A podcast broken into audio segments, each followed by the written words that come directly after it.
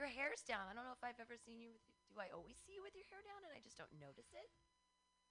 Uh, Pam, you need to. Stop.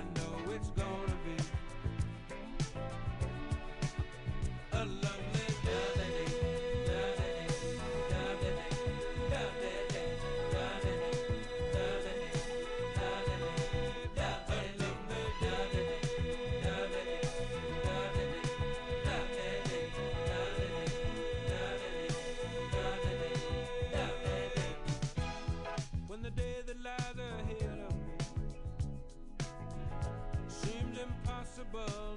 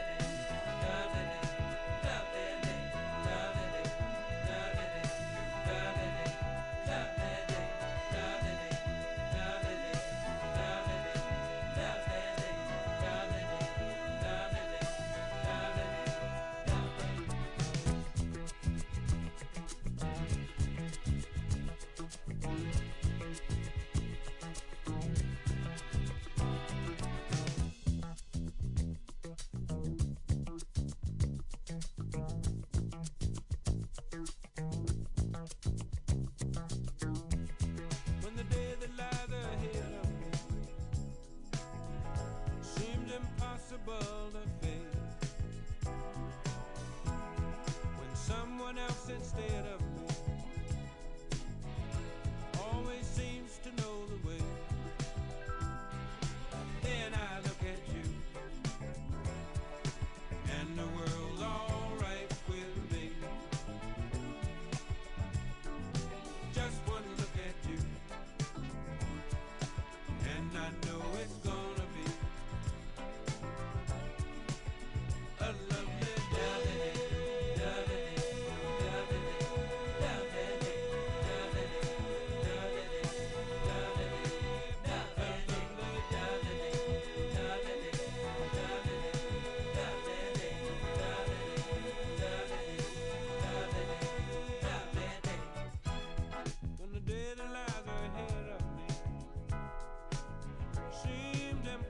Inevitable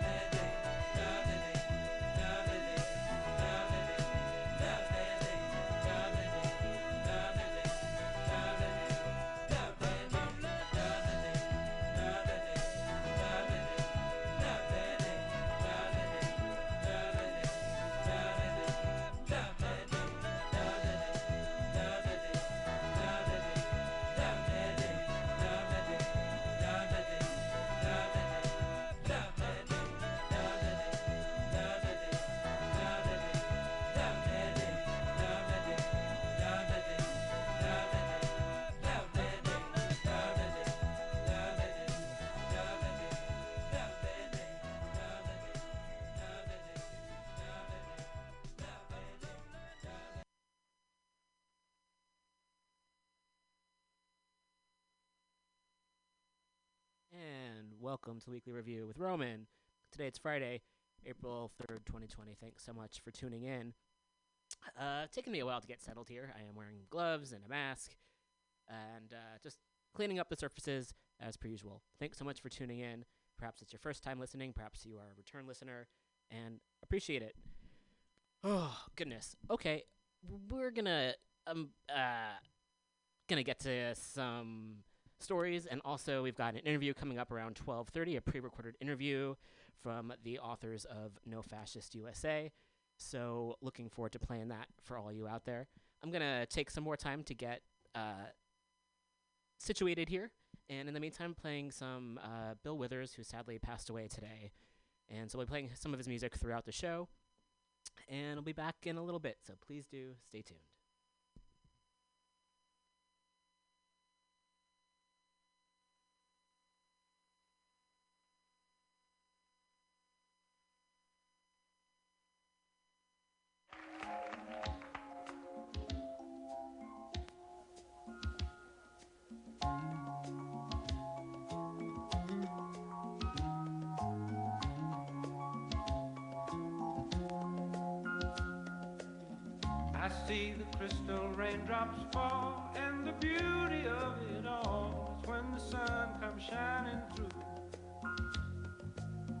To make those rainbows in my mind when I think of you sometime, and I want to spend some time with you. Just the two of us. We can make it if we try,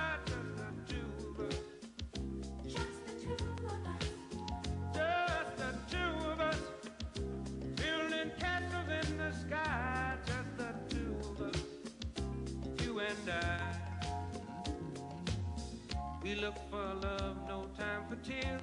Wasted water's all that is, and it don't make no flowers grow. Good things might come to those who wait, but not for those who wait too late. We gotta go for all we know just the two of us. We can make it if we try, just the two of us.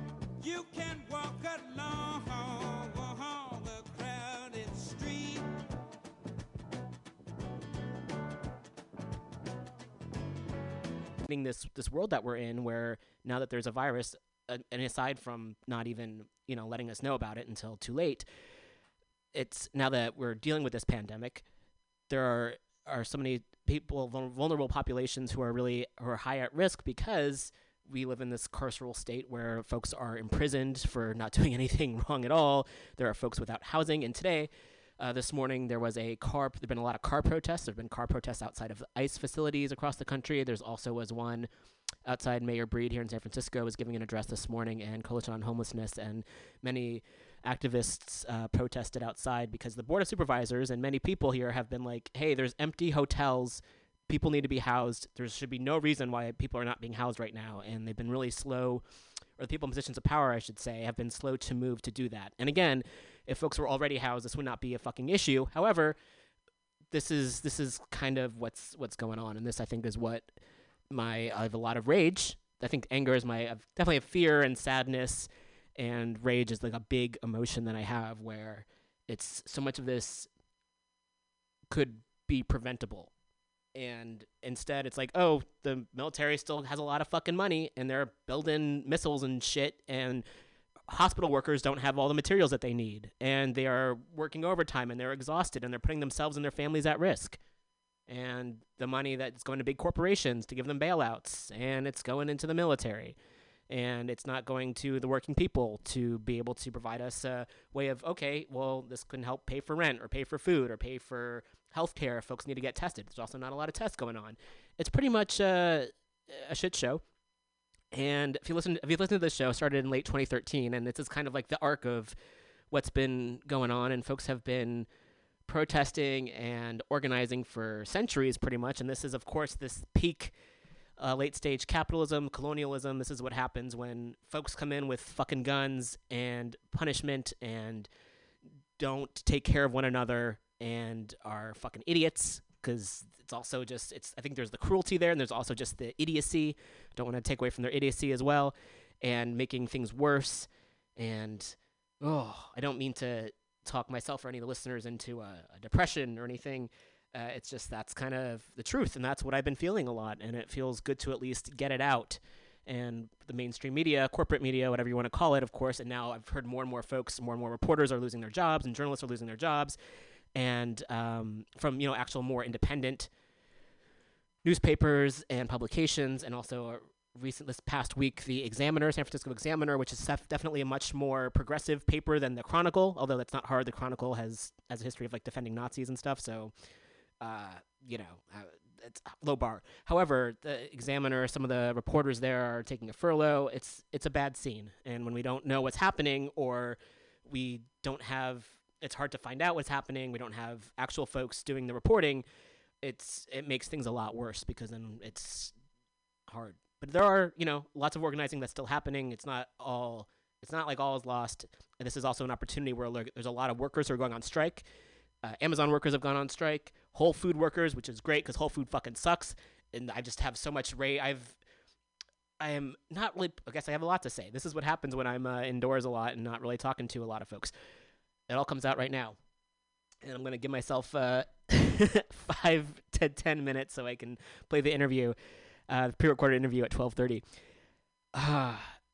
I, I don't go on Facebook too much anymore. I know it's a bad. I mean, a lot of the social media sites and a lot of the sites are there's like surveillance and they do advertising and they're in cahoots with law enforcement. There's a lot of reasons not to go on there. However, it's really important to be able to spread information and connect with folks.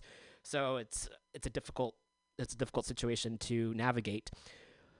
I've had a lot of Facebook statuses in my mind that I've never put out there, and one was going to be like, "Who are you boycotting? Why are you boycotting it? How is it going for you?" And I just I've been boycotting Whole Foods now for a couple years, I think. And there are so many reasons, and I'll go off with a few of them.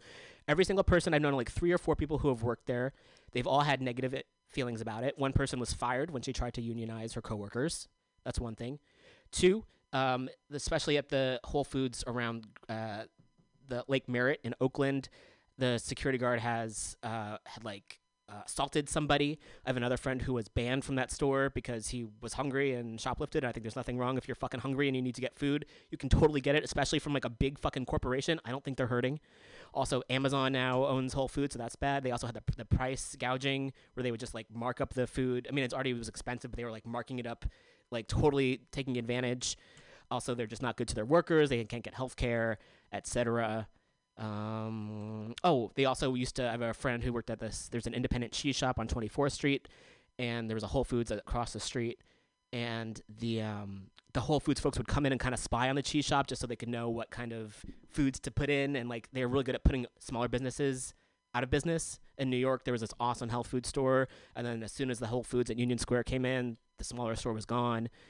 Um, okay, so those are a few reasons to uh, to boycott Whole Foods, and uh, it's going well for me. It has been, and it's like that thing where it's difficult. I mean, maybe it's a fucking privileged boycott. Like, oh, I'm not going to spend a lot of money on overpriced food. Blah. However, um, finding alternatives, and again, I'm sure there's issues with Safeway as well. But uh, if you can support Rainbow, it's a co-op grocery outlet. I don't know why I'm why am I uh, advertising grocery stores? It's just uh, maybe the ones that to not support. So anyway, support workers who are going on strike. I would say don't cross the picket line. So that's a positive thing. There's also massive organizing for rent strike and debt strike. And last week on the program, played a pre-recorded interview that, that Haymarket Books um, put out, and folks were talking about like the um, folks, just like a lot of like the debt collective, and a lot of folks just showing up and asking for, or not even asking, just demanding that uh, student loan debt be abolished.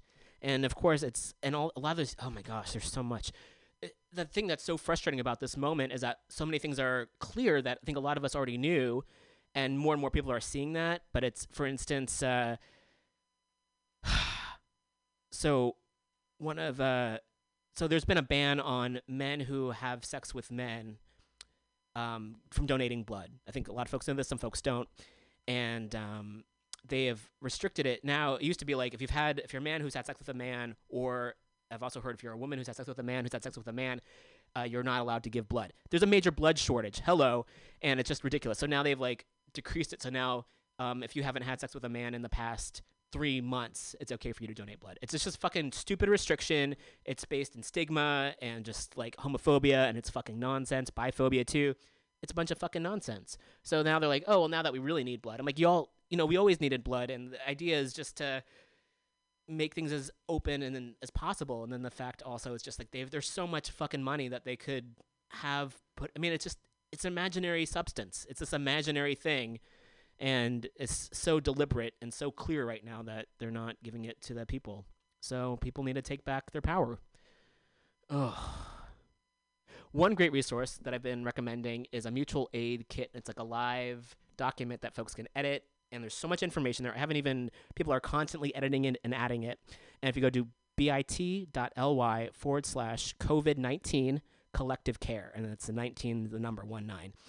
And there's so much mutual aid info. It's international and nationwide. You can you can search things by region, by particular um, group or specific need, I should say. And there's just like there's information and like just ways to reach out to people. There's a lot of information there. I haven't even it's like pages and pages and pages, and you click on a link, and then they bring you to another document where there's so much information that people are sharing. So I really want to recommend that for folks. Odds are, if you're looking for something and ways to help out, um, either ways to help and or ways to be helped, because I feel like a lot of us are in that position where there's things that we can do and also things that we need. There are ways to reach out and connect with folks. Again, bit.ly forward slash COVID 19 collective care. I also do want to share some more upcoming events and things that folks can do um, if you're able to to reach out. One thing is to connect with folks who are incarcerated. Uh, Black and Pink is an awesome organization that um, helps folks connect with pen pals, and so Flying Over Walls is the prisoner solidarity project that's based here in the Bay Area. And I'm just going to read a little bit from their email and uh, they've canceled all in-person letter writing events for community safety. However, because prison vi- visitation is shut down and folks are more isolated than usual, uh, they still want to get birthday cards sent to folks each month. Letter writing is one incredible way we have to overcome the isolation intended by the PIC. Join us for this important way to show solidarity with our incarcerated LGBTQ plus and HIV positive community members in California. So they have a link uh, to send birthday cards and also to become pen pals um, and also sending money as well. And they have all this information here is in this email, and I would um, let's see. You can subscribe to their newsletter. That's one thing. You can also let's see. Let's see how I can share this ooh, information here with folks. If you go to blackandpink.org forward slash penpal dash newsletter, um, you can find more information there, and I will see what I can do to. Uh, yeah, that's actually a good place for folks to go. So again, blackandpink.org forward slash penpal dash newsletter. And also, if you're not able to go to the post office, there is this company called JPay, which I have a lot of fucking feelings about. I have a lot of feelings about everything if you know me. And it's like an email service. However, they charge people like 35 cents per email, which I think is fucking fucked up and ridiculous. And also, however, it's at least another alternative um, if you're not able to mail letter, and also you can correspond very quickly with with folks who are incarcerated. So JPay is another way if you are wanting to contact with folks, wanting contact with folks who are incarcerated. All right, I am going to get the interview set up here, and this is an interview I did on Monday. It feels like a very long time ago. It was in the morning. I was a little bit, uh, you know, trying not to be too hard on myself, but uh, could have could have been a better I'm, I'm not gonna. That's that's all right. I'm just uh, talking here. Gonna find this interview and play it. So this is a really um, important book that's come out, and the the book tour is postponed for the time being. However, it will be back up as soon as things calm down here. So I'm going to let's see, bring this up here, and also just share information about how folks can get the book. And I'm also not as prepared this morning as I sometimes I'm a little bit more. I, have just been having these. Uh, it's been a difficult week in a lot of ways. So I do want to share before I play the interview a way for folks to check out this book. And it is published by City Lights Books, booksellers and publishers. And also during the interview, there's another um, site that's mentioned that supports independent booksellers. And let me just bring this up here. One moment. And uh, it's mentioned, so please do. There's also so many great book recommendations in the in the interview, and there's also just to talk about grand jury, which I I was thinking. I have a second. I have a, a thing where I second guess myself a lot. So there's we're talking about like grand juries a lot because I didn't know so much about it. I do remember that reading about Standing Rock and Chelsea Manning, and it's a lot of there's really just a lot of great information in this uh, interview. So please do stay tuned. The book is called No Fascist USA: The John Brown Anti-Klan Committee and Lessons for Today's Movements. It's written by Hilary Moore and James Tracy with a foreword by Robin D.G. Kelley. It's available at City Lights booksellers and publishers, and also if you listen to the interview, there's another link there for another place for folks can to get it. So if you go to citylights.com, you can write in No Fascist USA, the John Brown Anti Klan Committee, and lessons for today's movements, Hilary Moore, James Tracy.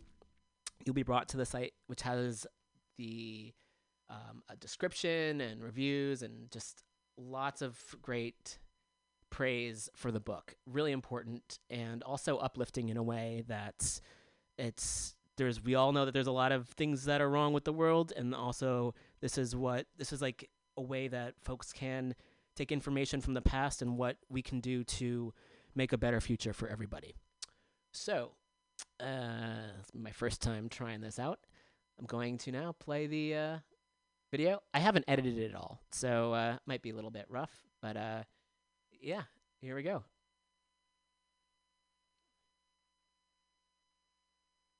All right. Great. So, how about um, if the two of you would like to introduce yourselves to the listeners? Yeah, Go for it, Hilary. absolutely. Um, cool. Uh, my name is Hilary Moore, and I grew up in California. Have spent the last uh, 13 to 15 years or so in different anti-racist struggles, mostly in the climate justice movement, and then later on as a anti-racist political education trainer um, with different groups, but mostly Catalyst Project. And currently, I also support the work of showing up for racial justice. I'm on the leadership team of SURJ. And now I live in Germany Mhm. and I spend a lot of my time writing about uh, the far right. Mm.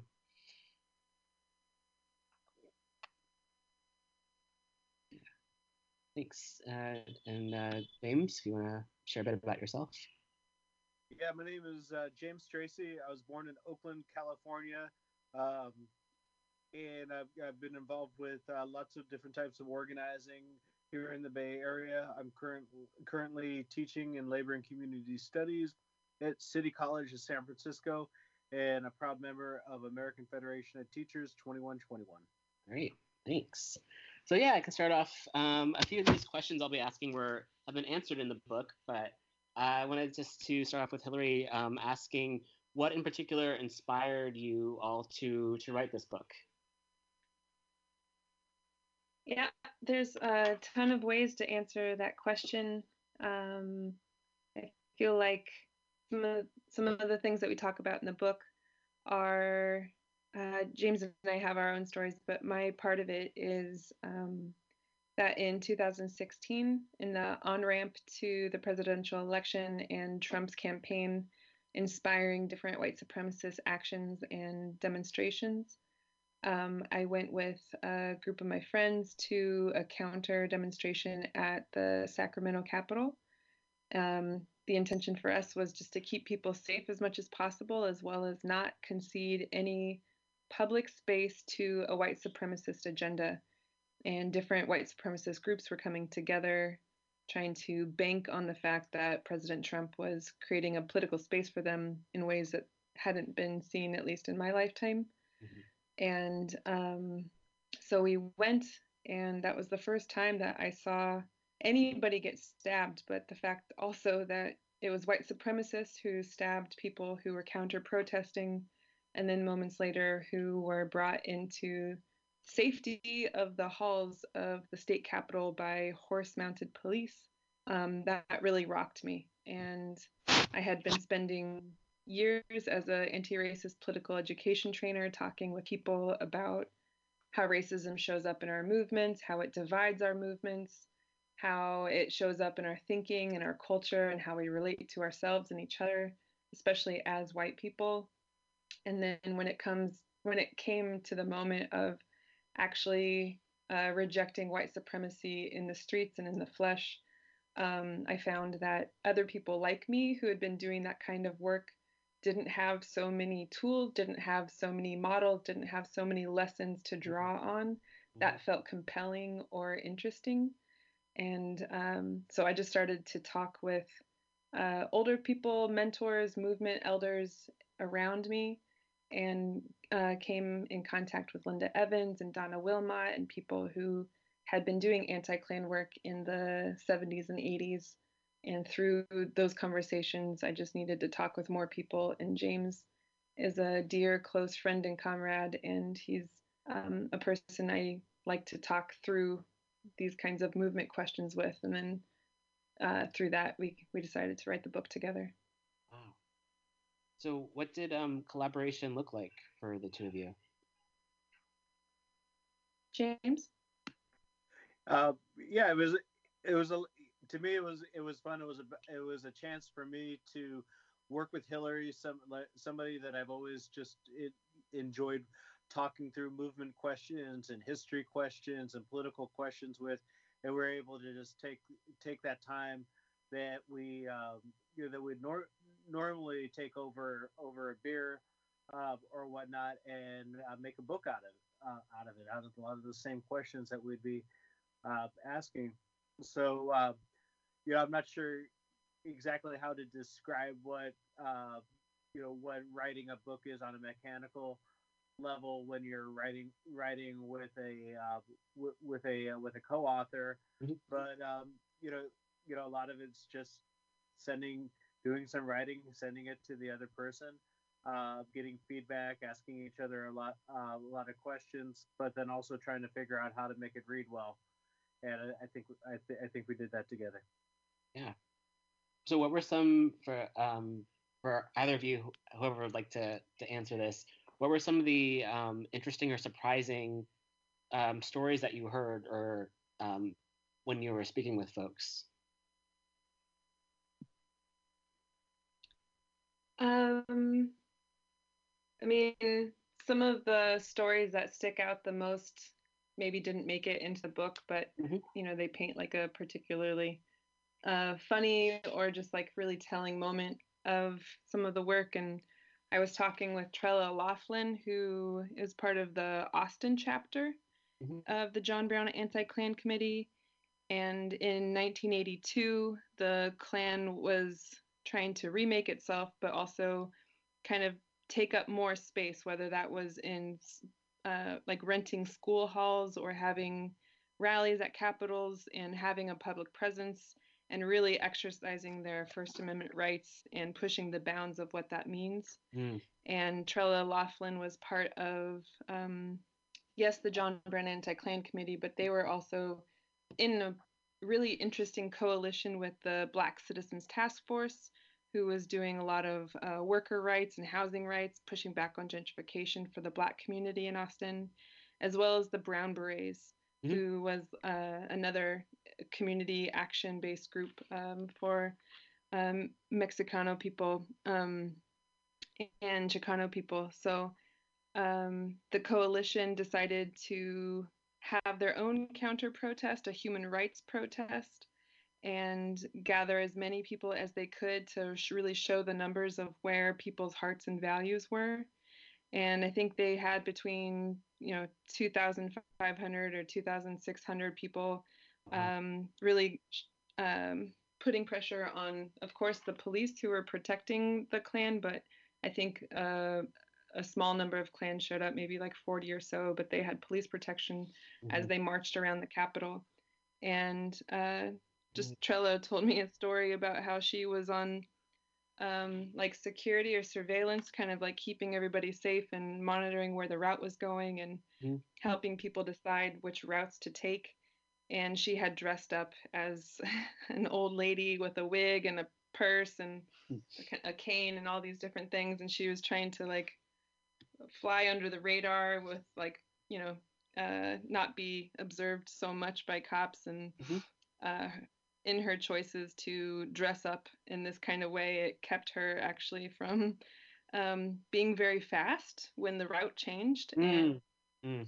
talked about having to run multiple blocks to catch up with the the crowd um, dressed up as an old lady. So just in how she tells it is very funny, and that story t- tells nothing about the book actually, but it's one of the things that sticks out for me.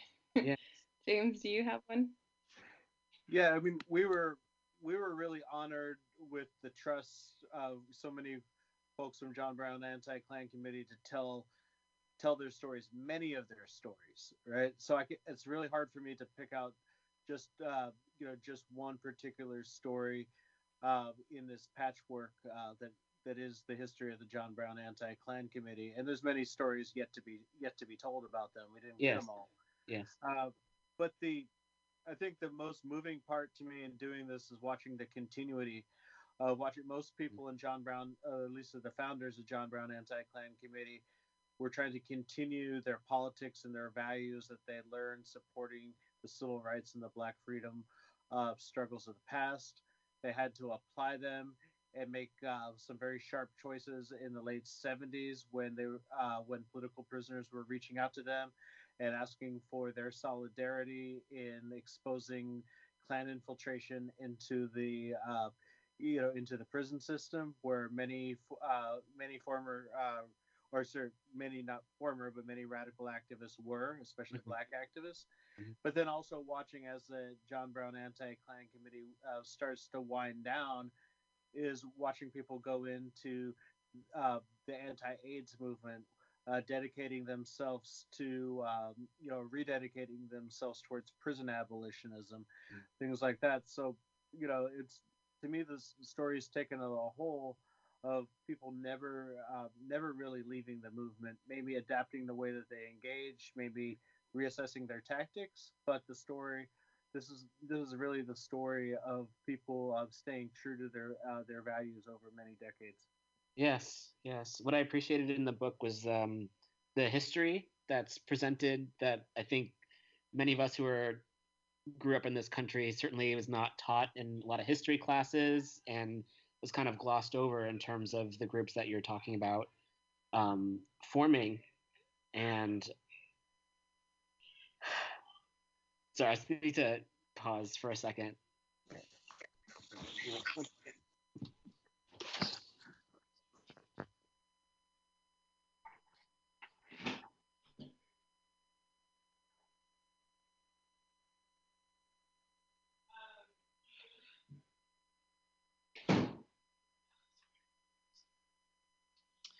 Sorry about that. Just had to. Now we can see all your notes. Oh.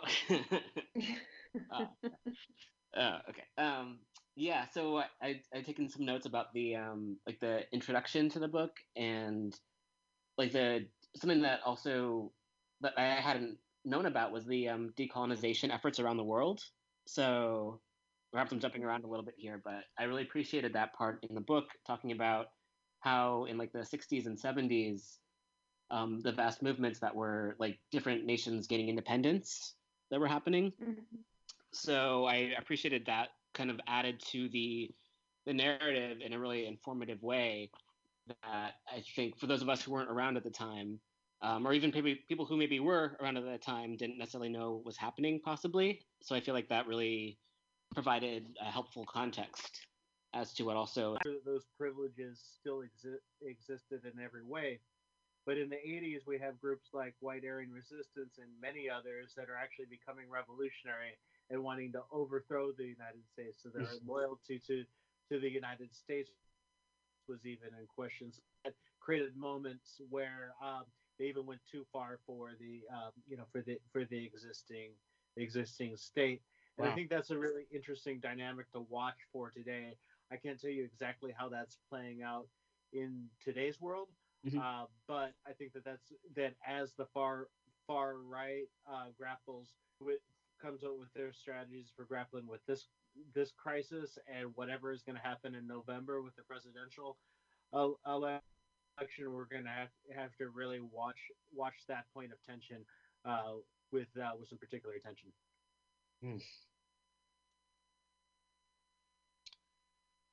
Wow. Yeah, that makes me think about there's um forget the name of the, the person, but the idea of like a three way fight where it's between like the state and then the the left and the right. That's very like an oversimplification of it, certainly. But it's that's what that makes me think of. The idea. Yeah. Our friend Matthew, who I just referenced, was is one of the, one of the prime uh, authors between the uh, around the three way fight theories. Oh, great. think they're they're they're pretty uh pr- pretty important contributions. Yes, yes. And do you mind sharing the name of the book again? Insurgent supremacist. Okay. It's uh, somewhere in here, but it's uh, yeah, it's on PM PM Press. Just came came out about eighteen months ago. It's very good. Great, thank you. Thanks. So, let's see. Okay. So I guess can uh, another question I have is um so so just uh, letting it kind of everything land a bit. Um, For sure.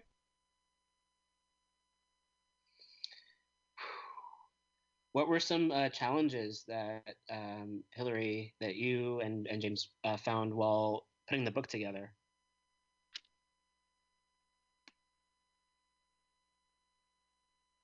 Um, that's a good question. I mean, James spoke to this a little bit earlier.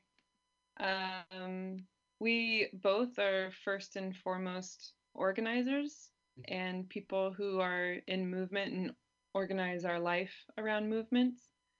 Um, and then to take up the important task also of writing about movements and with movements, um, you're kind of wearing multiple hats at the same time. Mhm. So, at least for me, and James and I would talk about this on our regular calls too, but at least for me, um, you know, I'm 35 years old, and so I was not even born yet.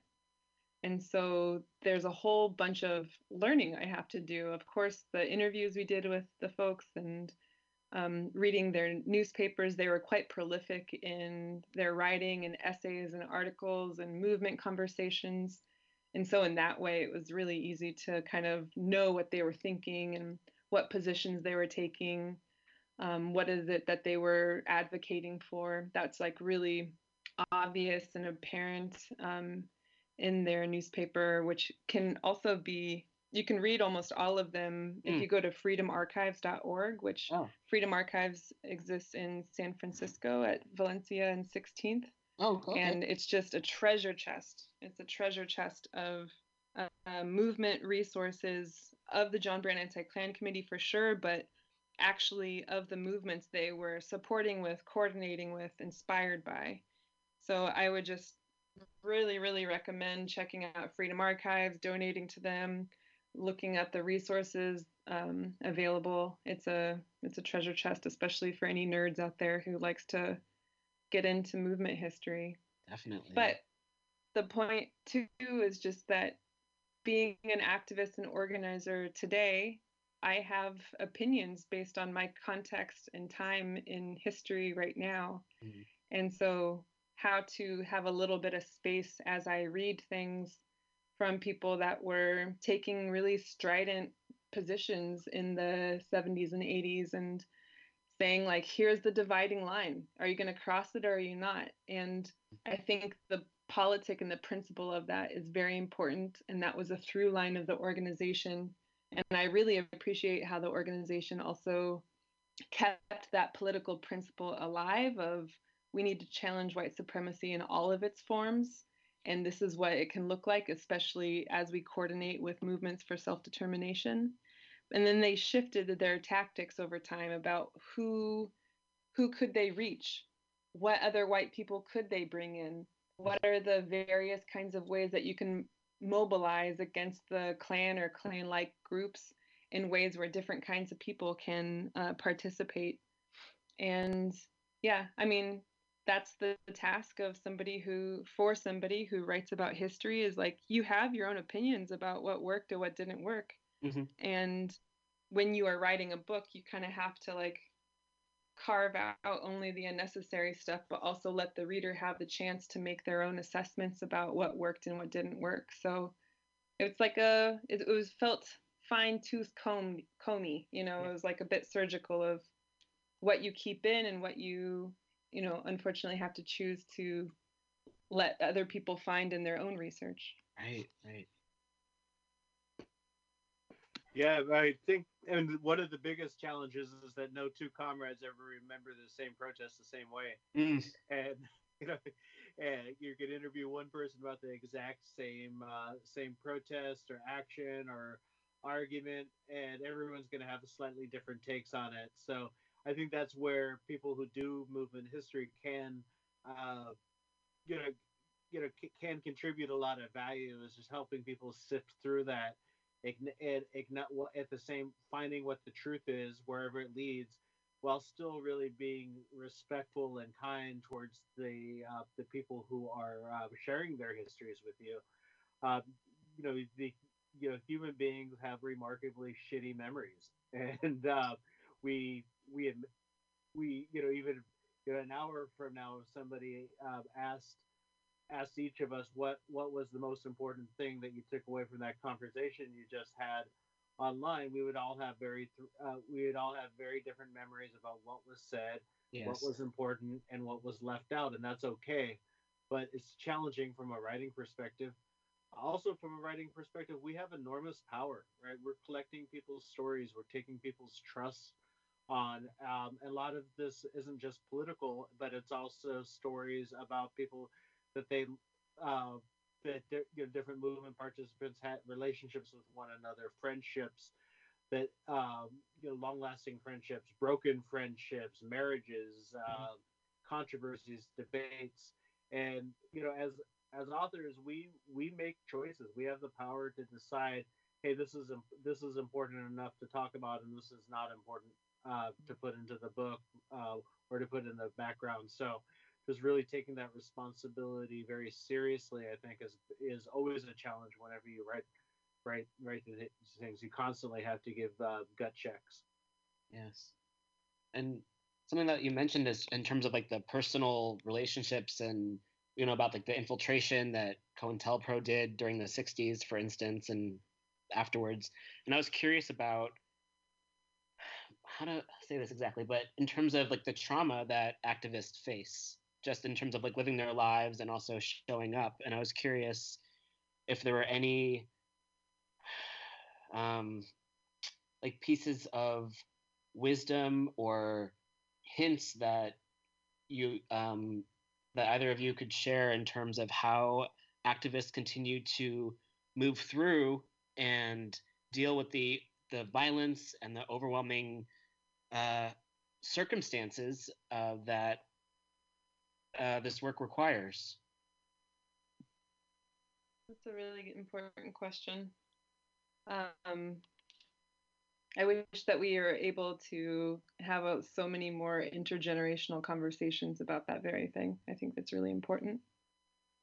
Um, in some ways, depending on your perspective, uh, COINTELPRO and the massive surveillance, um, infiltration, as well as like assassination Mhm. of the US government against um, movements that were posing a threat to them. So, for Black liberation, Puerto Rican independence, just movements that were inspiring different ideas about what would be possible for a different society.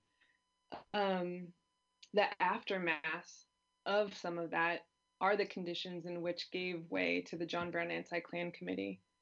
People, many of the leaders that were targeted the most heavily were perhaps incarcerated or underground or in prison.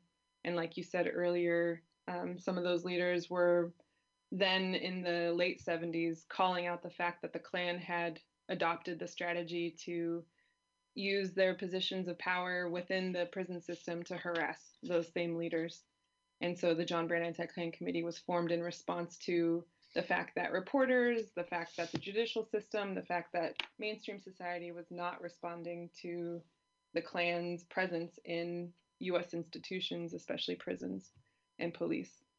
And so, um, in some ways, right, the organization was emerged out of the aftermath of that kind of trauma.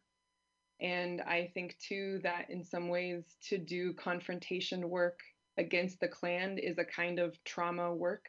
You are constantly putting yourself in in between and buffering between some of the harshest expressions of our society. And I mean, some of the work that the John Brown Anti-Klan Committee did too, especially supporting um, movements for self-determination. Um, a number of them were called into grand juries as the government was trying to piece together trials um, to gain more information, but ultimately put more activists under in, in imprisonment. And they they had a very quick response to resist those grand juries that were called, and they practiced an ethic called non-cooperation. Mhm. And they came from movements that were very well practiced in knowing what that tactic from the government was trying to do.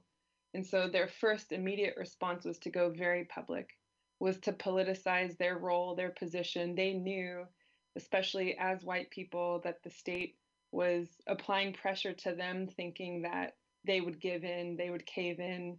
Maybe their relationships weren't so tightly connected to or um, respectful of the movements that they were coordinating with, people of color movements.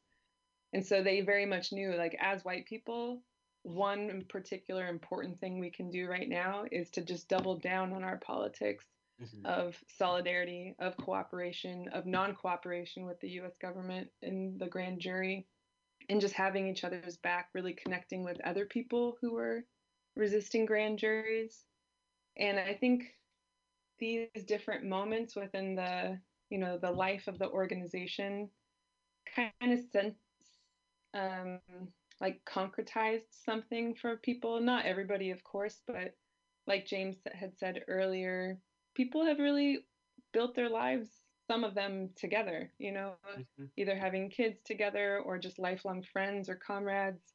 And maybe they do or don't live in the same place but you kind of keep in touch and are, are aware. And i think it also comes from a political ethic of doing prisoner support work Yes. so constantly peep, keeping yeah, uh, people on the inside aware of um, what's happening on the outside, trying to apply the right legal pressure to get their needs met. Like the the ethic of like you don't leave anybody behind, and you stay connected, and you do what you can to help people feel connected and feel relevant. I mean, there's quite a number of uh, political prisoners that are still in decades, decades later and a number of the people in John Brown, as well as the whole milieu around them, really are well practiced in um, really staying connected and trying still to this day, decades later, get people out, get our people out. They went in for political reasons, whether or not you agree with it or whatever. That's a whole different argument, but there's something to the the fact of you just don't leave your people behind and what does it take to organize a mass movement to keep keep us all together Mhm. Something. Oh, go ahead. Oh, uh, yeah. So I'm going to step out a little bit out of what's what's what's in the book and drawing from my own personal experience as somebody who has been in organizations that have very clearly been disrupted at points, is that you know somebody who who is out to disrupt your work, uh, you know they're they're normally quite smart and socially and socially intelligent. They can uh, they can figure out figure out what your weakness is and move to exploit it. So if your organization has a problem with centralized leadership around the one strong leader, right, and that's creating problems, they're going to exploit that. If your if your organization does not have solid ways of dealing with racism and sexism and toxic masculinity, the disruptor is going to uh, exploit that. So uh, that sounds very doom and gloom, but one of the best ways that we can pr- protect ourselves from uh, from future COINTELPRO's stuff is by being proactive around working on these issues and having very good protocols, having organizational discipline. That means that every time a comrade pisses you off or you have an ideological difference with them, that you don't take to Facebook or Twitter to Mhm. expose it uh, to all you know to all the to all the world. Um, but you know certainly just underlining the um, the importance of solidarity, especially with comrades that we have disagreements with. Right? Um, when uh, you know when the state cracked down on some former John Brown anti-Klan committee uh, members for radical activities, they oftentimes found themselves in the same federal prison as people who were, uh, you know, who were deeply committed to the nonviolent tradition, Mhm. right? So if they come for you in the morning, they'll be back for us at night. Doesn't mean that we shouldn't have debates around violence, nonviolence, tactics, strategies, ethics, um, things like that. But it, it starts by standing up for one another, no matter what, and holding our um, holding our disagreements for uh, places where we can we could have have have them out in a um, in a principled and uh, non-public kind of way. Thank you. Um, Hilary, you'd mentioned um, going back. Uh, you mentioned grand juries, and I was hoping you could just speak a little bit about that for those of us who are not as familiar with what that entails. Sure. Um, there is a really good website. Let me find it really quick. Uh, I think it's like just grandjuryresistance.org. Um, it has a lot of lovely information of just like what is a grand jury, history of a grand jury, recent grand juries, educational materials. I highly recommend checking that out. Um, it also links to different movements who, yeah, are currently um, battling such repression. And I mean, the summary of it is is a grand jury um, is a judicial order, and being called for a grand jury means that you um, must appear in a court. But it is a court without a judge, and it is a court without a jury, and it is no, there is a jury, but lawyer. So you are just asked questions um, without a lot of support or representation. And the whole point is to gather information to build a federal case later on.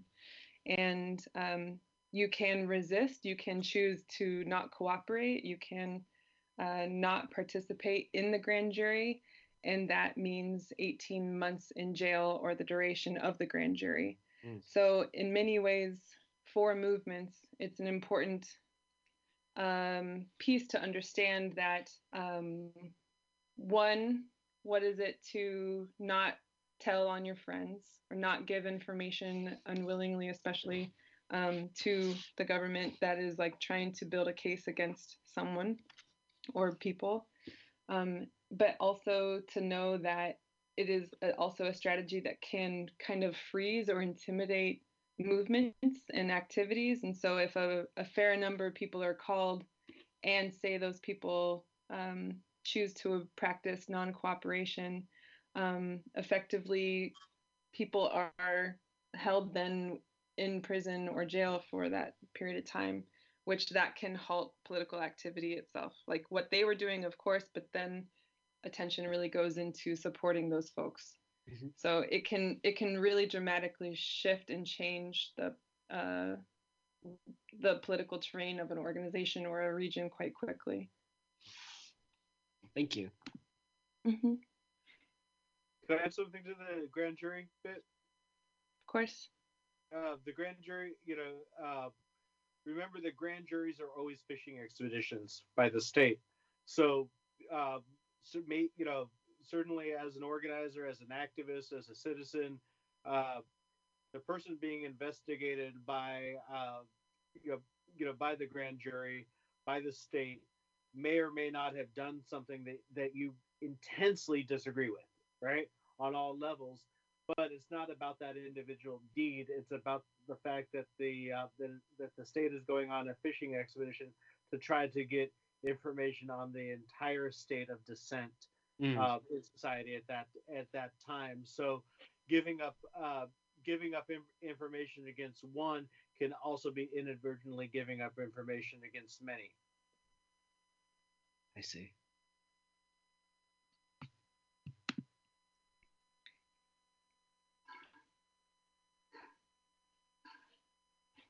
Thanks for adding that.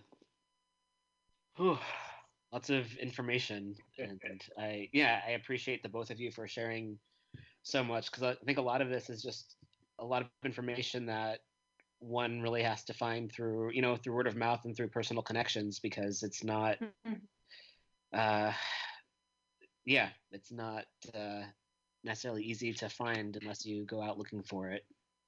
mm-hmm. But there's also, you know, relevant cases today. Uh, Standing Rock in Charlottesville or Chelsea Manning. Mhm. These are all folks and events that have experienced and are either currently going through or they're in the next process of grand juries. Mhm. And, you know, we'll see posts, we'll see encouragement and support for, you know, Chelsea Manning and all these people.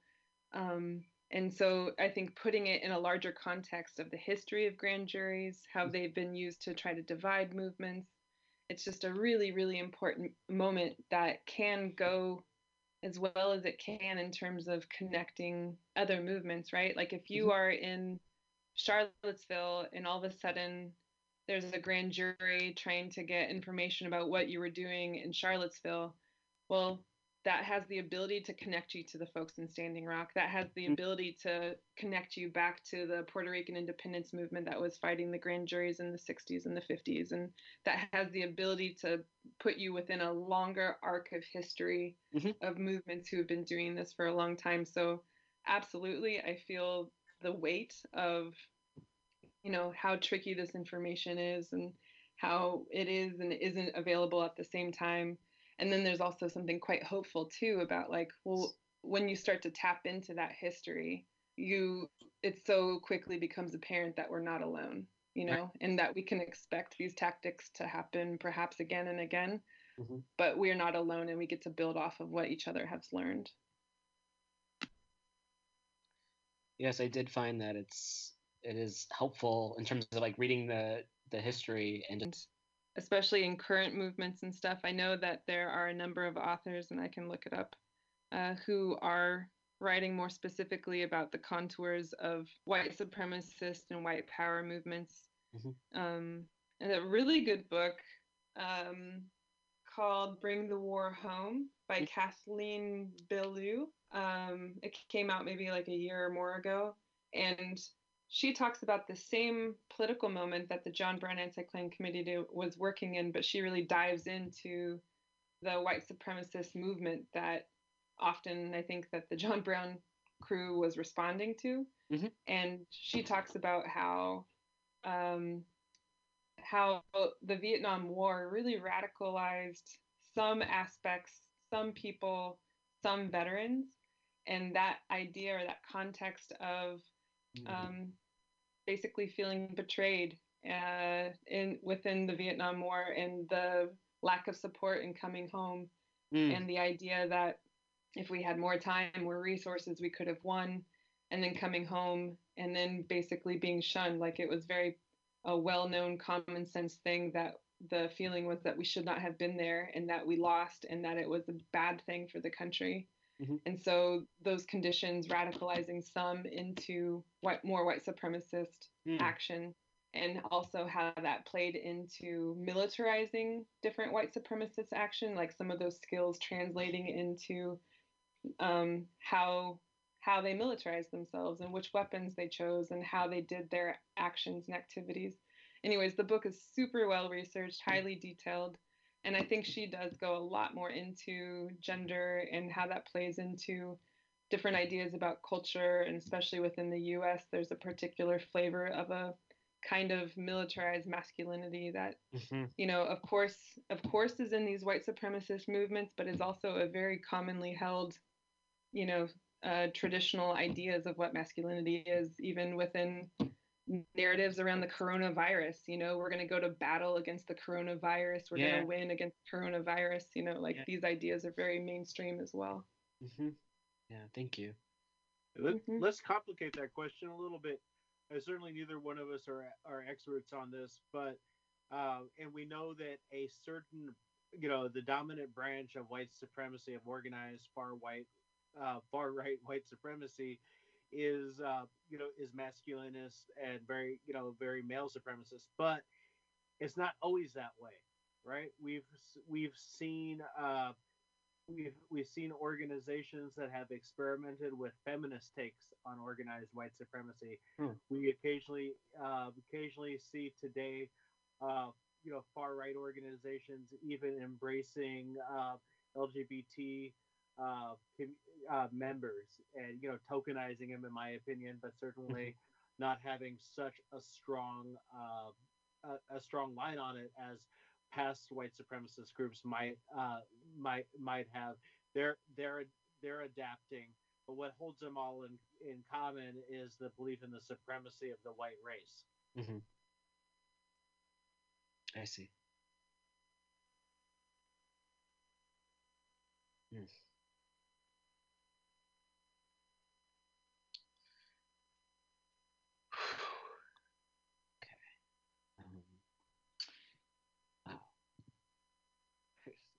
Take a breath. Yeah, uh, yeah. There's there's a lot. There's a lot there. Um, Yeah. So um, I thought we could also just maybe is we probably can start wrapping up a little bit because I know we're approaching an hour.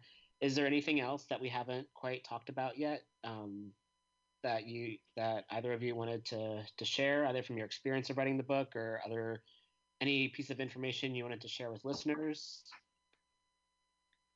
Um, sure. I think one of the most important pieces about the John Brown Anti-Klan Committee, which made it so compelling, which made it so im- me as an organizer and an activist, but also what kept me in the writing process for a few years in in pu- piecing together this history was the fact that um, the John Brown Anti-Klan Committee came from the politic of really coordinating with and uplifting the movements that are most impacted by systems of oppression.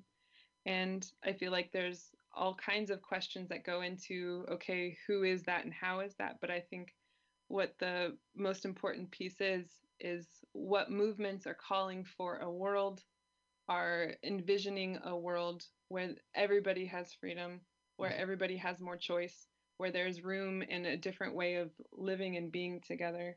And then what's actually going to be strategic. Those things together, I think, were part of the spirit of the John Brown Anti-Klan Committee. You know, they came out of a call based on uh, movements for self-determination saying, hey, we need a bit of a buffer, we need a bit of support in the, these areas, and we need more white people in on these movements, like Mm. join in, throw in, get in here. Yes. And I feel like to have an organization that is built around the political principle of leadership from below or leadership from frontline communities, hmm I feel like is a very important ethic. It's a very important principle that we, even if we're not going to reorganize our organizations, or maybe there's some people who are starting organizations now, Mhm. but just to like let that be an organizing principle, let that Right. be at the center of what it is that we're actually trying to do. And for that, I think the John Brown Anti-Klan Committee is a really important example.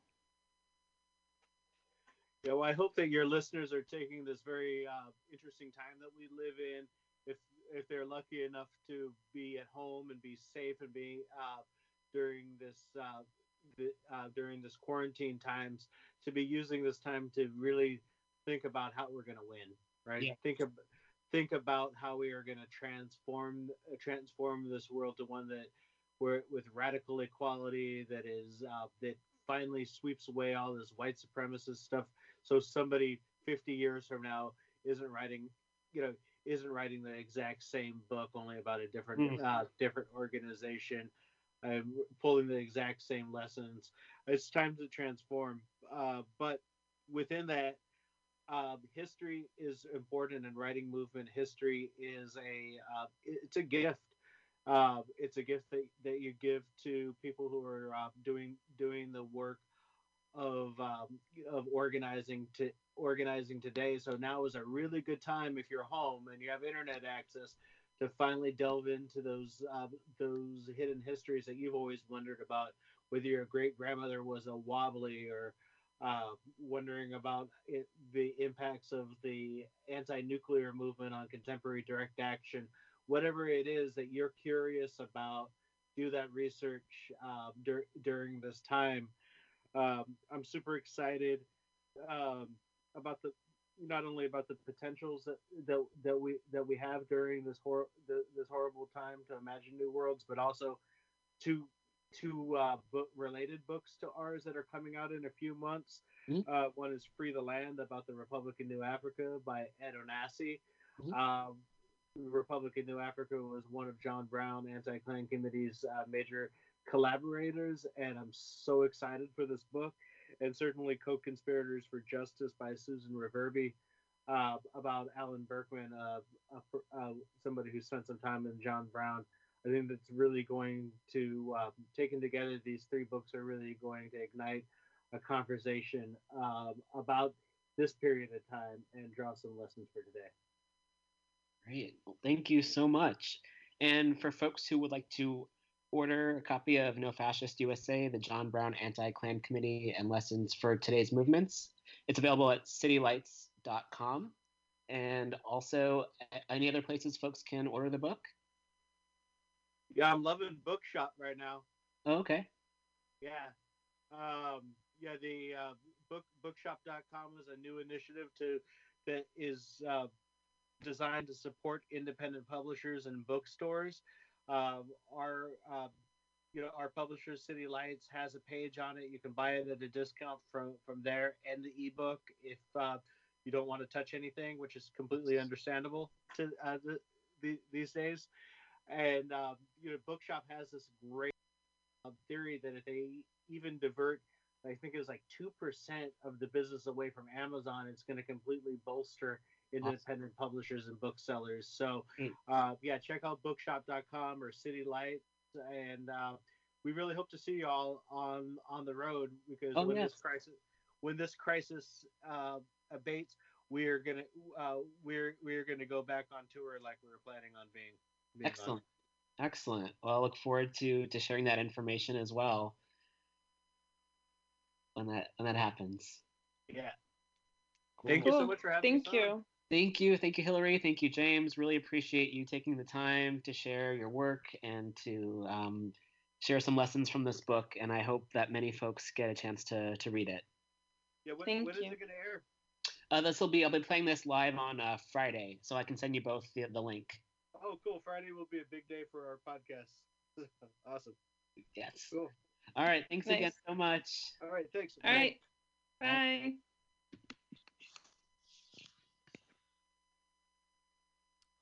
right. Thanks so much for tuning in. Again, you can find that book at uh, the City Lights website. I'm going to play some more music. Uh, my mask just fell off. And uh, from Bill Withers. And we'll be back uh, to wrap up the show in a little bit. Stay tuned. Ain't no sunshine when she's gone. It's not warm when she's away. Ain't no sunshine when she's gone.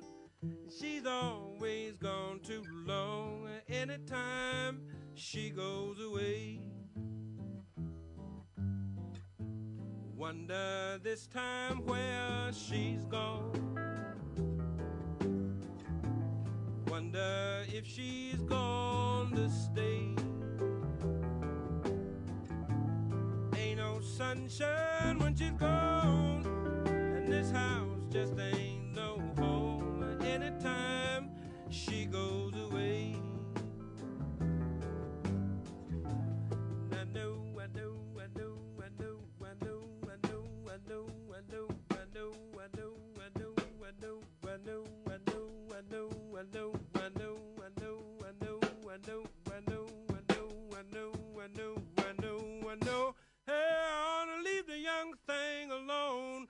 but ain't no sunshine when she's gone.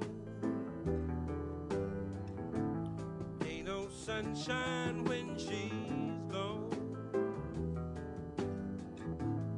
Only darkness every day. Ain't no sunshine when she's gone, and this house just ain't no home anytime she goes away. Anytime she goes away. Anytime she goes away.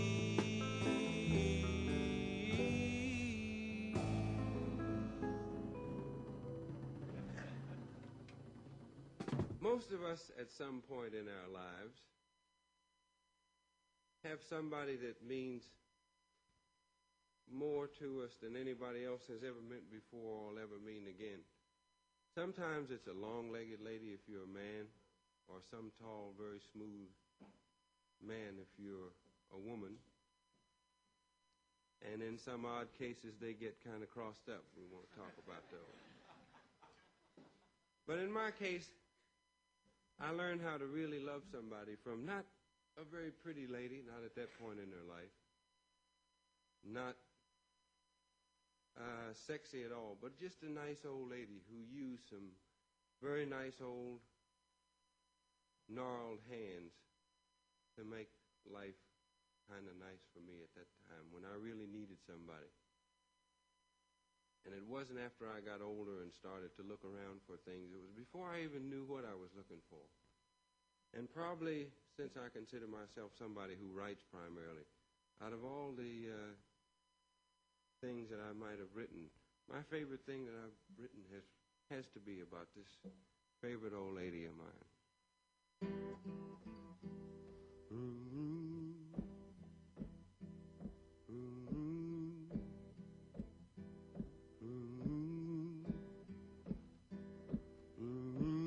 Grandma's hand clapped in church on Sunday morning. Grandma's hands played a tambourine so well. Grandma's hands used to issue out a warning. She'd say, Billy, don't you run so fast. Might fall on a piece of glass. Might be snakes there in that grass. Grandma's hands. Ah, local unwed mother. Grandma's hands used to ache sometimes and swell. Oh, Grandma's hands used to lift her face and tell her she'd say, Baby, Grandma understands that you really love that band. Put yourself in Jesus' hands, Grandma's hands.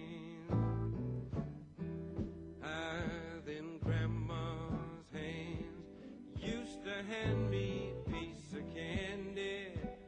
Grandma's hands pick me up each time I fell. Oh, Grandma's hands, boy, they really came in handy. She'd say, Matty, don't you whip that boy. What you wanna spank him for? He didn't drop no apple core, but I don't have grandma anymore. If I get to heaven, I'll look for grandma's hand. Mm-hmm.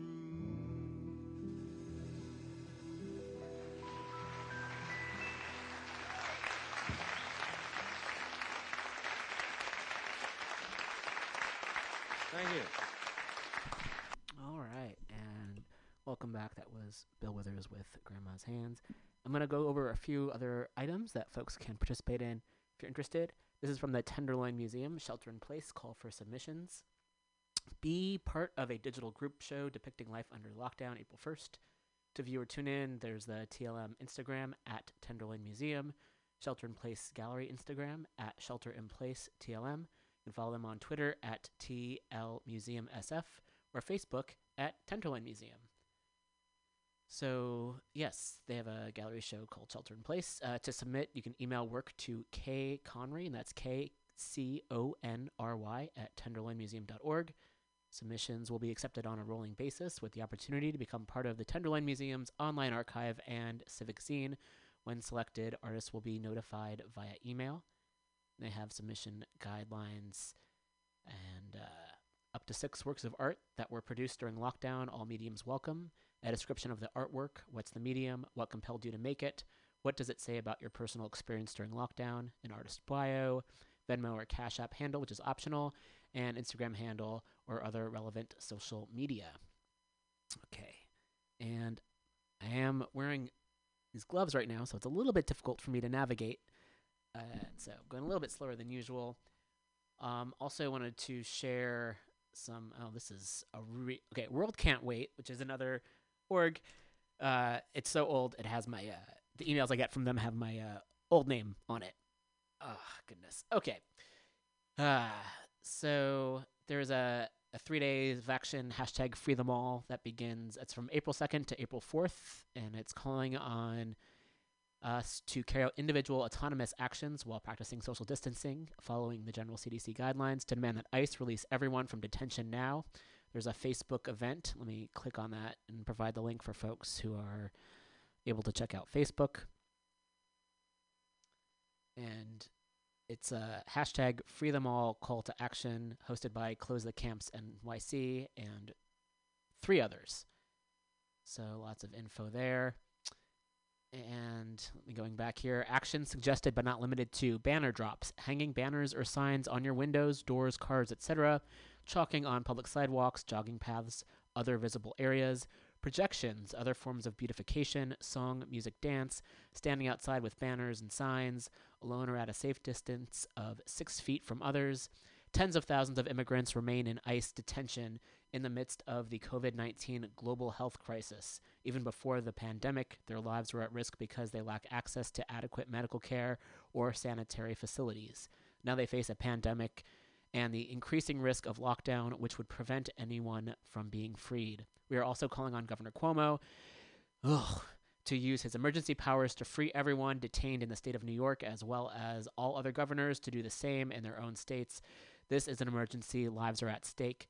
Blanket the city with banners, signs, and all forms of art to demand an end to ICE's concentration camps. You can send photos, videos, or other media of your actions. Uh, DM the oh yeah DM uh, Close the Camps Facebook page or email info at close the camps closethecampsnyc.com. So wanting to share that with folks, and yes, there's lots of. Also wanted to uh, share from the New York City Anti Violence Project, remembering Lorena Borjas. I'll read a little bit about Lorena. On Monday, on the eve of Transgender Day of Visibility, our community lost a cherished member of our family, Lorena Borjas, affectionately known as the mother of the trans Latinx community in Queens, passed away due to COVID 19 complications. This news is devastating, and AVP mourns with our community as we honor the life of Lorena Borjas. For over three decades, Lorena worked to support LGBTQ Latinx community, especially fighting for trans, immigrant, and sex worker rights. She worked to support LGBTQ Latinx community, oftentimes providing community members with money, food, housing, metro cards, and cell phones. Lorena was a critical partner for AVP. For more than a decade, she pushed us to make sure AVP was meeting the needs of those most in need in our community and brought dozens upon dozens of Latinx trans women to AVP for support, resources, and counseling and legal services. She was relentless, a tireless advocate, sometimes coming into AVP's offices multiple times a day to ensure the needs of her community were met. Many of AVP's staff knew Lorena as a friend, mentor, mother, and source of inspiration.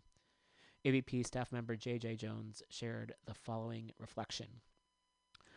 During some of the most challenging and lowest times of my life, Lorena and I bonded over or shared migrant and trans identities. Lorena has been a beacon of not only hope, but an inspiration to so many others in our community. I will always keep the memories of the many hugs we shared, the many times we shared space, while teaching our community the importance of sexual health in queer, trans, and GNC bodies, centering Black, TGNC liberation, abolition, immigrant, migrant rights, just to name a few. We lost a comrade, a respected advocate, and a true revolutionary.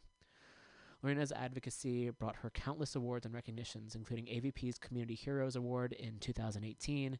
In recognition of her contributions to our community, AVP had planned to profile her in our 40th anniversary profiles of change makers for her long standing contributions to the queer anti violence movement and our work at AVP.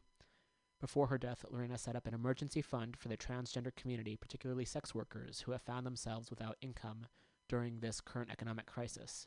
To this end, Lorena was committed to her community and was finding ways to give back. We ask that if you're able, you help to ensure her work continues by contributing any amount to her fund. Her legacy continues. And they provide a link to uh, Lorena's emergency fund.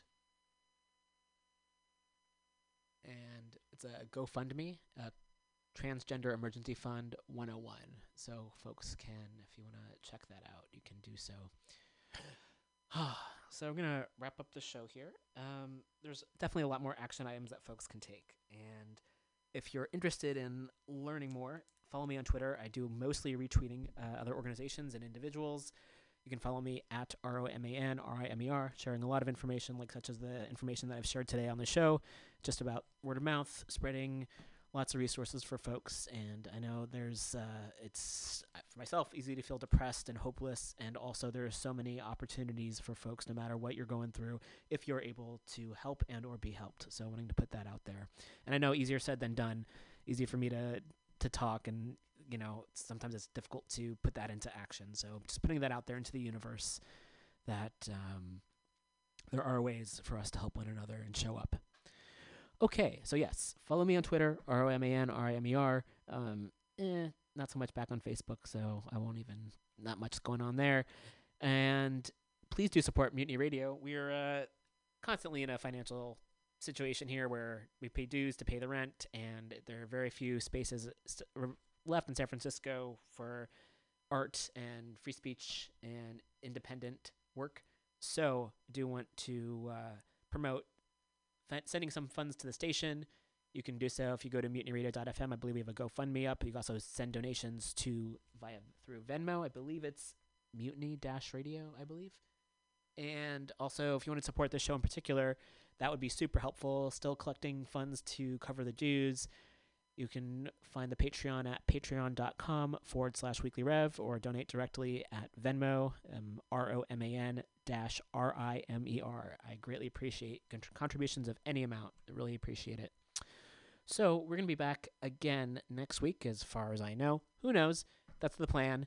So thanks again for tuning in. There's lots of great shows here at Mutiny Radio, so please do check out our site, mutinyradio.fm.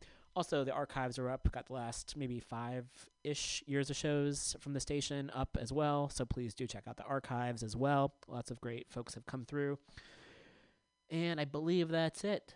So thanks again so much for tuning in. Big thanks to Hilary and James for uh, spending the time to speak about their book. Again, you can find it at citylights.com. And again, the title is No Fascist USA The John Brown Anti Klan Committee and Lessons for Today's Movements. So, I'm going to play one more Bill Withers song. Um, probably, I mean, I, it's hard to, I, I don't really rank songs at all, but this one would probably be the one that's, I think, dearest of the ones that I know because I, uh, yeah, closest to my heart.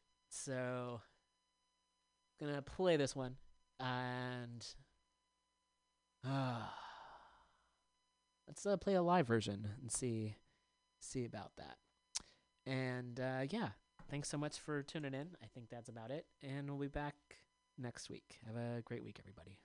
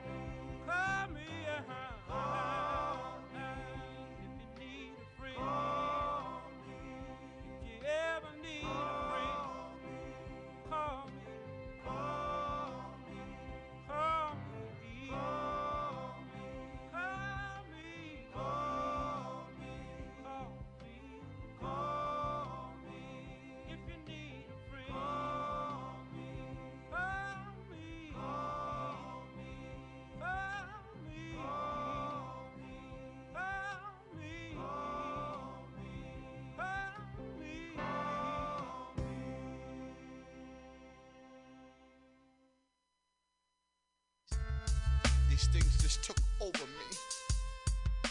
Just took over my whole body. It's your boy CFO here, here to let you know that the fifth annual Mutiny Radio Comedy Festival is March 1st through 7th, 2020, with special podcasts and comedy shows 10 a.m. to 10 p.m. all week. Get your tickets now on Eventbrite. Just search Mutiny Radio and get ready for 76 comics from all over the U.S. coming for 66 programs in seven days all here at 2781 21st Street in the heart of the mission. Or if you can't be with us, listen live or podcast from anywhere in the world at www.mutinyradio.fm. Join us March 1st to 7th for these amazing events. What kind of a future? Law Tigers. We fight for motorcyclists. We're not just motorcycle lawyers, we're part of the riding community. Law Tigers watches over riders.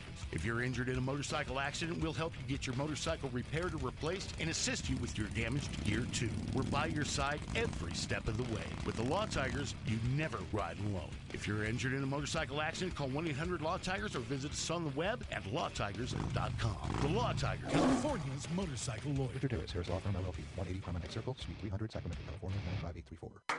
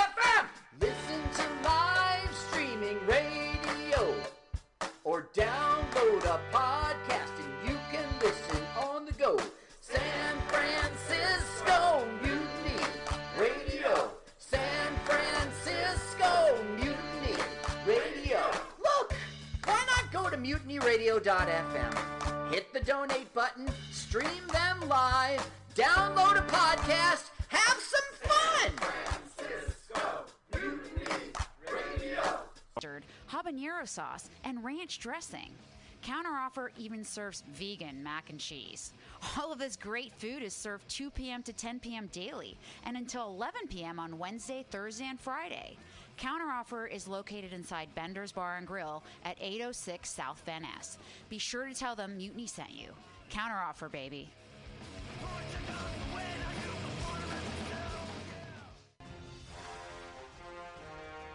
Are you tired of swimming through a sea of podcasts?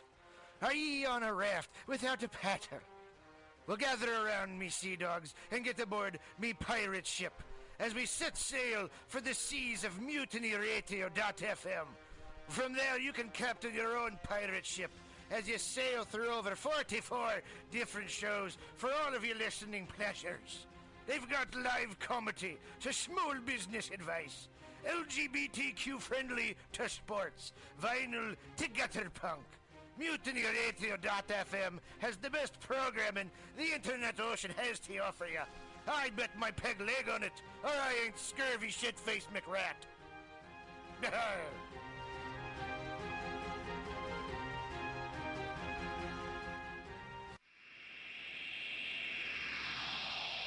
Subliminal SF Visual and Auditory Mind Control brings you the best, coolest t shirt and hoodie designs and mind bending local bands and shows at venues all over San Francisco and the Bay Area.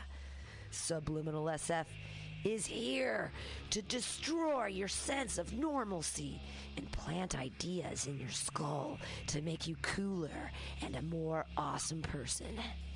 Check out all the badass products at subliminalsf.myshopify.com.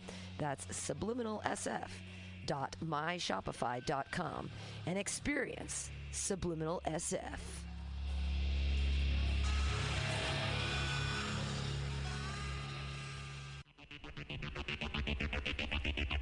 Tired of paying too much for your internet? Contracts and hidden fees got you down?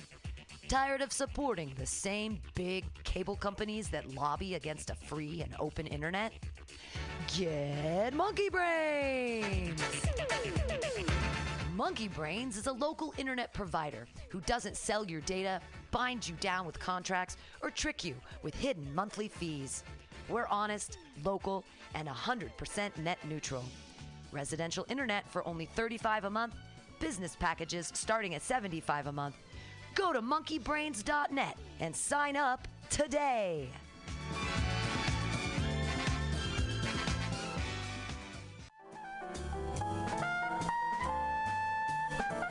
Asiento. Asiento. Take a seat at Asiento on 21st and Bryant. Meet friends for a drink, have delicious tapas, and a relaxed community atmosphere. Asiento, honestly, is a wonderful place. They have incredible bartenders and board games all over the walls, trivia on Mondays, Taco Tuesdays, First Wednesday live jazz, live DJs Thursday, parties. The food is darn good. Special happy hour prices all night long with your Mutiny Radio Comedy Festival ticket March 1st through 5th. Check out the schedule at www.asientosf.com. Come take a seat. I had a date there and it did not go well. But it wasn't the fault of the place. They're very nice. Asiento.